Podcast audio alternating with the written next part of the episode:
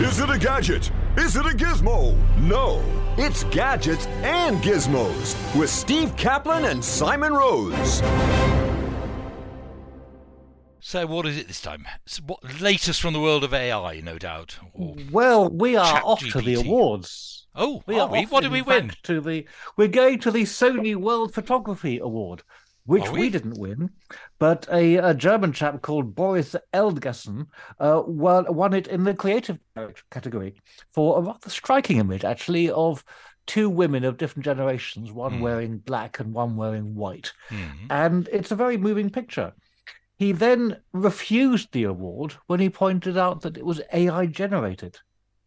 And he just entered it for the Sony Picture Award as partly mischief and partly to, to point up just how these things are getting kind of meaningless now because images can just be generated from text prompts.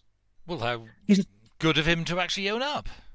Not only that, he but he not suggested donating the prize money to a photo festival in Ukraine instead. Well, he sounds a lovely chap, unless, of course, he is AI generated. Well, maybe he is. Oh, it gets it gets deeper and deeper. In fact, talking of AI stuff, there's a a, a song out by Drake and Weeknd Hmm. called um, "Heart on My Sleeve" that has had 20 million uh, listens on TikTok, Twitter, Spotify, and Apple. Should we have a listen to it? Would you like to? Uh, yes? Well, you can't because they've Oh. taken it down because it was AI generated. It wasn't Drake at all. It just had his a simulation of his voice on it. It was removed due to a copyright violations, but it was written by AI. It was performed by AI, and it was apparently about Selena Gomez, who was a former girlfriend of Drake. And it featured the immortal lines: "Got these pearls on my neck, got these girls on my check, like Selena, baby, I'm a cheat, oh maybe. They don't write lyrics like that anymore. No. Probably just as well, really. well, I was going to say, AI yes. Yes, it's hardly Wordsworth.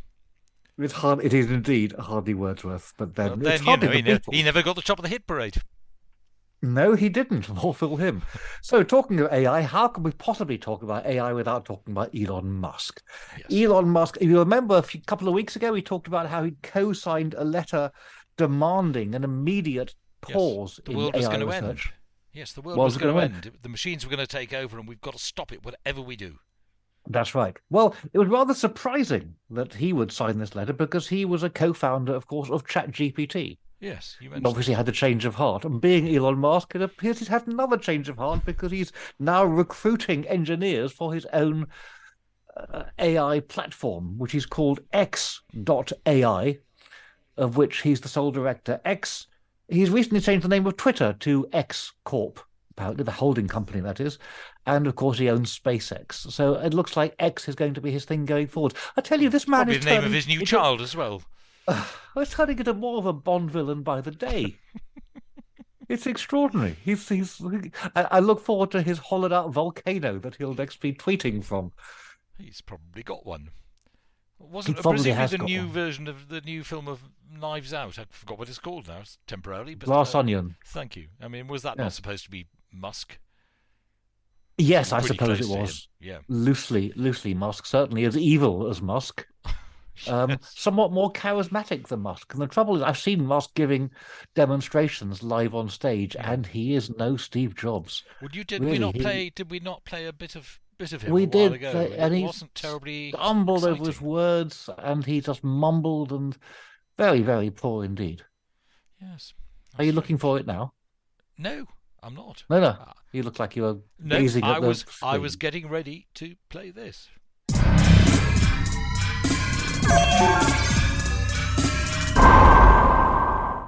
And having played it, let's uh, go on. Well, let's go on. Well, talking of Twitter, as we so often do, Or you this- mean or show. X, as we must now or call it. X, as we must now call it, um, it is now worth less than half of what Elon Musk paid for it.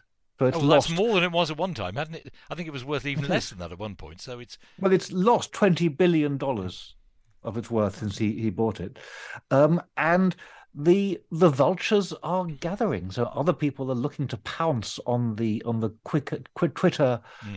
ecosphere, or perhaps egosphere, that's a better word for it. Oh, that's a good word. I should I should make sure I use that one and make sure Yes. people know they heard it here first. Copyright it before And, um, AI steals it and turns it Indeed. into a song. there is there is a newsletter platform called Substack, which is uh, essentially a, a newsletter platform where people can post their newsletters, Mm. and they have launched their own social network called Substack Notes. It's it's actually quite clumsy. You have to subscribe to someone's newsletter in order to follow them, and then when you have followed them, you can't really keep track of who you followed or find any new comments from them. So they're, they're still feeling their way, but it's enough to make Twitter really quite scared. So over Easter weekend, if there was a tweet with uh, Substack in it, that tweet was linked, was blocked from being liked or retweeted. Mm. If you did a search on Twitter for Substack, Substack, it would be replaced with newsletter. And if you did manage to track down a Substack link and you clicked on it, you get a warning from Twitter saying that this link is unsafe or malicious. So definitely running scared there.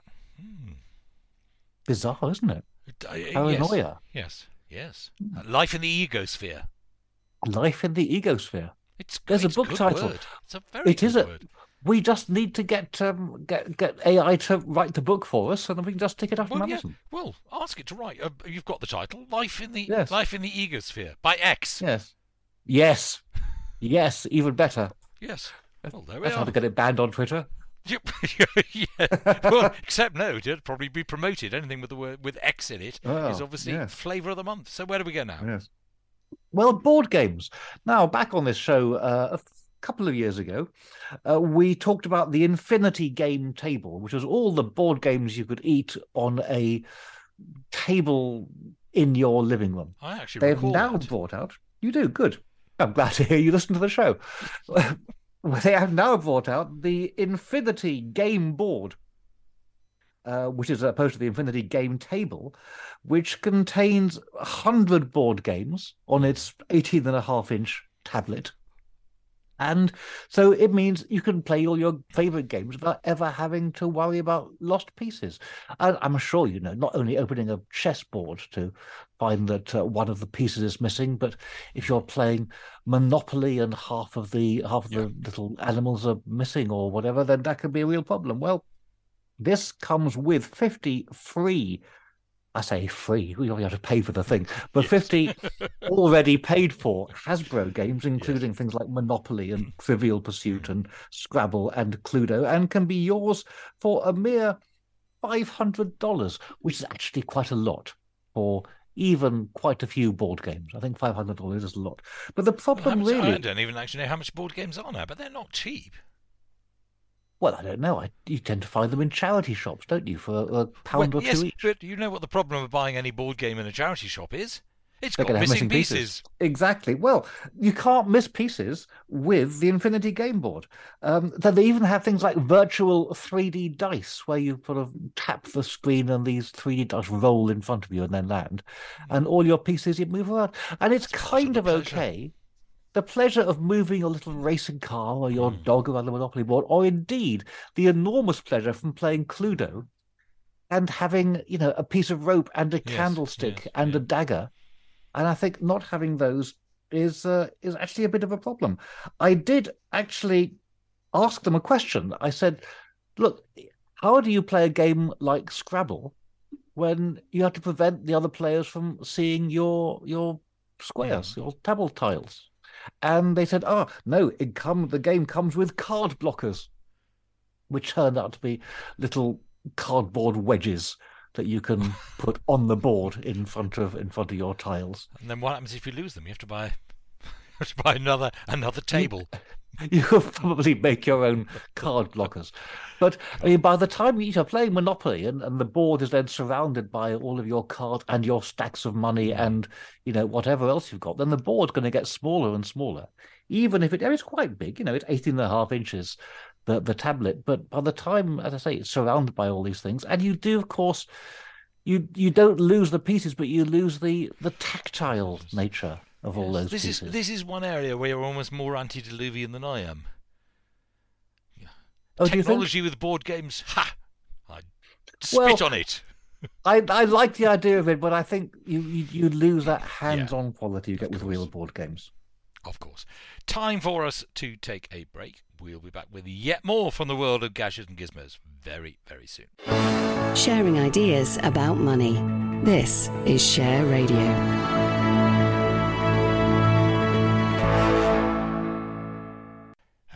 On Share Radio, we've got Gadgets and Gizmos. Steve Caplin and myself, Simon Rose, telling you the latest from the world of tech and the egosphere. I'm just going to say it And often enough that it's going to start tripping off my tongue now. I was going to say we could the egosphere we could put the author down as Steve Rose, but then you will recall that Steve Rose is the composer who wrote, among other tunes, The Stripper. So people might get confused. That was David Rose, wasn't it? Was it? I don't think so. Oh, possibly. In that I'll case, look it up. I'll look we're it later when you're nattering about something. Or it could be Simon Caplin. I would remember that. Yes. Yes. Well, I Simon still Caplin, think, I still think X is quite a good. X. We can buy X yeah. exactly. Yes, Um, so let us move on to bike racks. I don't know if you've ever had a bike rack on the back of your car. I have. They're a good way of carrying Fell bikes off when I went over a sleeping policeman. Oh, did the policeman complain? What was he doing sleeping there in the first place? Exactly. Do they still call them? I think they call them. They used to call them speed humps, and now they call them traffic calming measures, which Which is just an absurd term. Yes. exactly. Yes. I, I Anyway, so bike racks. So lifting your bike onto the onto a bike rack, it takes quite a bit of effort, and if the bike is heavy, then that's actually quite difficult to do. Well, until now, introducing the E-Rack, the E-Rack made by a Canadian company, and it mounts on the the trailer knob. What's it called? That that lump, the the hitch ball, that lump that you get sticking out of the back of cars that you can attach the caravan to. and the yeah, but Yeah. not all cars have it. No, but you can get one fitted. Oh, can you? Okay. Yes. I don't So know what it's can, called. it mounts on there and it has a powered motor. So you lean your bike against it and it hoiks it up for you off the ground and then you can just strap it in place. Oh. Um, it's not cheap. Two and a half thousand Canadian dollars, which Good comes grief. About fifteen hundred of your English quids. If your bike and only costs that- fifty quid, that's That's quite a lot, yes. Well, that's for the one bike version. If you want to go up to the version that will take either five mountain bikes or two full size dirt bikes, and we're talking about well, the powered dirt bikes here, then that'll cost you over four and a half thousand Canadian dollars, which is two thousand eight hundred pounds, which again is really quite a lot. Anyway, if you like the sound of it and you have that kind of cash to throw around, then bikeerack.com is your destination of choice. and probably slightly less likely to fall off as you go over a traffic calming measure. Well, it's still down to you to strap the bike onto it securely, and I think that was what you didn't do. Oh no, the bikes were strapped to it. thing? The whole thing Oh. came off. Uh, oh, that's Luckily, because we were going over a traffic calming measure, of course, it didn't actually. Well, we were going very fast at the time. you weren't going very fast. Well, No.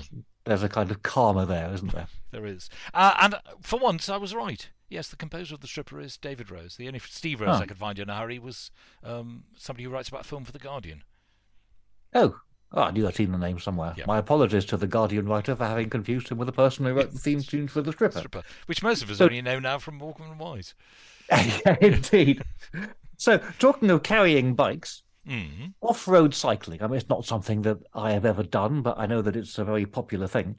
People take their mountain bikes up into the hills and they cycle both up and downhill over rough terrain. But what if the terrain is too rough, particularly going uphill? Well, you have to pick up your bike and carry it, which is not very comfortable. And if you're carrying the bike with one hand, that only leaves you one other hand to fend off any I don't know, brush or ferns or ravenous wild boar that might be in your in your way? Yes. Well, the answer could be the hike a bike harness. The hike a bike harness, it's it's kind of what it sounds actually. It's made by a UK company called Restrap, and it is a it straps onto the top tube of your bike. You fix it on there, and then when you want to use it, you undo it, leaving it strapped onto the top tube, and it gives you two armholes that you sort of put your arms in, put them over your shoulders. uh, like shoulder straps, and then there are additional straps that hold the chain still, and even a fourth strap that keeps the front wheel sort of in line with the rest of the bike. so It doesn't flap around. And then you can go charging up your up your rough terrain with your bicycle strapped to your back. Hmm. Mm, yes, I know. Mm, exactly. However, it is only it's under fifty quid from restrap.com. Well, doesn't sound very Um, expensive, though. Presumably, if you're going off road, and by off road we do not mean onto the pavement, um, you think the chances are you're going to have a rucksack anyway. So presumably you can't have a rucksack and this. Well, that's a very good point. I don't know if they considered that. I'd be surprised if they hadn't. No, maybe they. Ha- oh dear. No, that's a bit of a problem, isn't it? Well, maybe you turn the rucksack round and wear it in front. It all Yes. sounds a bit. It all sounds a bit clumsy to well, me. But it is so good far idea. from anything you or I are ever likely to do Yes. that we'll have to ask somebody else if they've tried it to let us know. I Yes. think. Yeah. Yes. Okay. Now then. Well, oh, I was going to give you one of these. Do you not want it? Go on then. Yeah, go on. Now, you and I, of course, listen to our music digitally these days, although I'm sure you've still got most of yours on 78s. I bet you I have. I do listen to 78s. Yes, I knew you would. How, how did I just realise that would be the case? Um, Though I, but- admittedly, I have actually got an electronic turntable now to listen to them because they're getting much harder to find 78s.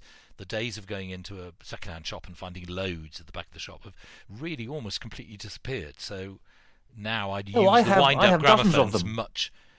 Yes, but they're probably not ones I'd Yes, you may have, but you're not a second-hand shop. It may look like Oh, a second-hand shop in your house, but you are not Well, one. And curiously, the, the, the, the volume seems to be imprinted into the 78 itself.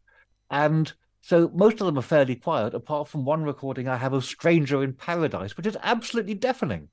And as there's no volume control on the 78s, the only thing you can do is to stuff a fo- Oh, sock no, in it. I have a 78 player that has a volume control. It's t- two doors that you open and close. Oh. And it, Oh, yours doesn't have a horn then?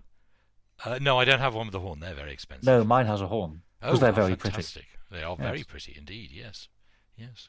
Um, uh, you, you can get volume for horn. People would put socks in. I'm not sure Yes. that the expression "put a sock in it" does not come from that. I believe it does. You're not sure that it does not come from that. Oh, yeah. I'm trying to work my way Well, around the syntax of that Sorry, sentence. I, I was worried that it might be an urban myth, but I Oh, I- I see. but I don't know. Well, maybe anyway. Anyway, I'm going to carry on using I'm trying to that remember what you were talking about to begin with now. Something So to the do point with, is, with playing records. As exactly as CD sales are dropping because, uh, of course, digital sales are going up. Vinyl last year outsold CDs for the first time, Wow.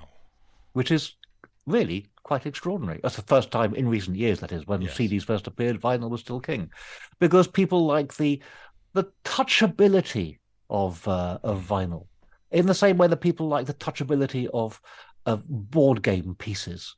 You know, the, there's something Yeah, same sort of people. analog. Yes. Hmm. Yes. Same sort of people. Well, it seems cassette sales are now at a 20 year high. People are buying cassettes again, which just seems bizarre to me. I have a reasonably large collection of cassettes, some that I've recorded myself and some that I've actually bought. And of course, over the years, they lose their magnetism so that they get less and less playable. Mm. So, anyway, it seems that um, Arctic Monkeys and Harry Styles are among the top cassette sellers uh, this year. 195,000 cassettes have been sold in the in the last year. Not an awful lot, of course, compared with the volume of music consumed on on the internet. But it still seems extraordinary that people should be going for cassettes. I I don't know. I cannot really understand why. It was always. I mean, it was convenient. But the sound quality was never very good, and they don't last very well. And then the, Well, the cassettes sure. get they, they tangled do, up They and do last quite long. If you're going to if you're going to ever try playing a cassette or a video tape, for younger listeners can ask their parents what that means. um, the thing to do always is to wind it to the end and wind it back, because a lot of the problem comes from the coating on the tape coming off. Um, Hmm. And if you wind it through, that apparently diminishes the chance of that happening. I've still got tapes from 50 years ago that are playable. I just have Back lost in the my, ability to uh, play them now. Back in my younger days, when I had a, an open top Triumph Spitfire, Oh, that sounds uh, nice. I was it was I was constantly getting the radio cassette player nicked out of it. Yes. So what I did was I got hold of a broken one, took the the front off it and made a cardboard enclosure so I could clip it over the existing, the actual uh, radio cassette Yes. player. And I got a bit of cassette tape and left it dangling out of the player as, as evidence that it was clearly broken. And, and and it was never stolen again. How fantastic! And you just had to take Top- it off when you wanted to use it. Exactly. Oh, fantastic! Fantastic! It'll be in Viz before we know it. So, will. um, what now? Well, one of the ways, of course, in which we do confuse, com, com, in which we consume music, I think we have to consume everything rather than just listening to it these days. That's another bit of a bugbear of mine. Uh, is that we consume music on our phones, which involves scrolling through the lists of our phones, and the the technology or the energy switching company USwitch has done some interesting research on how much people swipe their phones. And they have calculated that the average user swipes their phone an average of 13 meters every day, which uh, they have then carried forwards and extrapolated that to say that they swipe their phones by the height of the Elizabeth Tower every week. The Elizabeth Tower, of course, being the one that holds Big Ben. Yes. So whatever everybody else calls Big Ben. Yes. Exactly. Yes. And they extrapolate it further to say that they swipe the height of the shard every month. Wow. In other words, three miles a year. Now, uh, they didn't take it far enough, of course, so I thought I would look into it even further.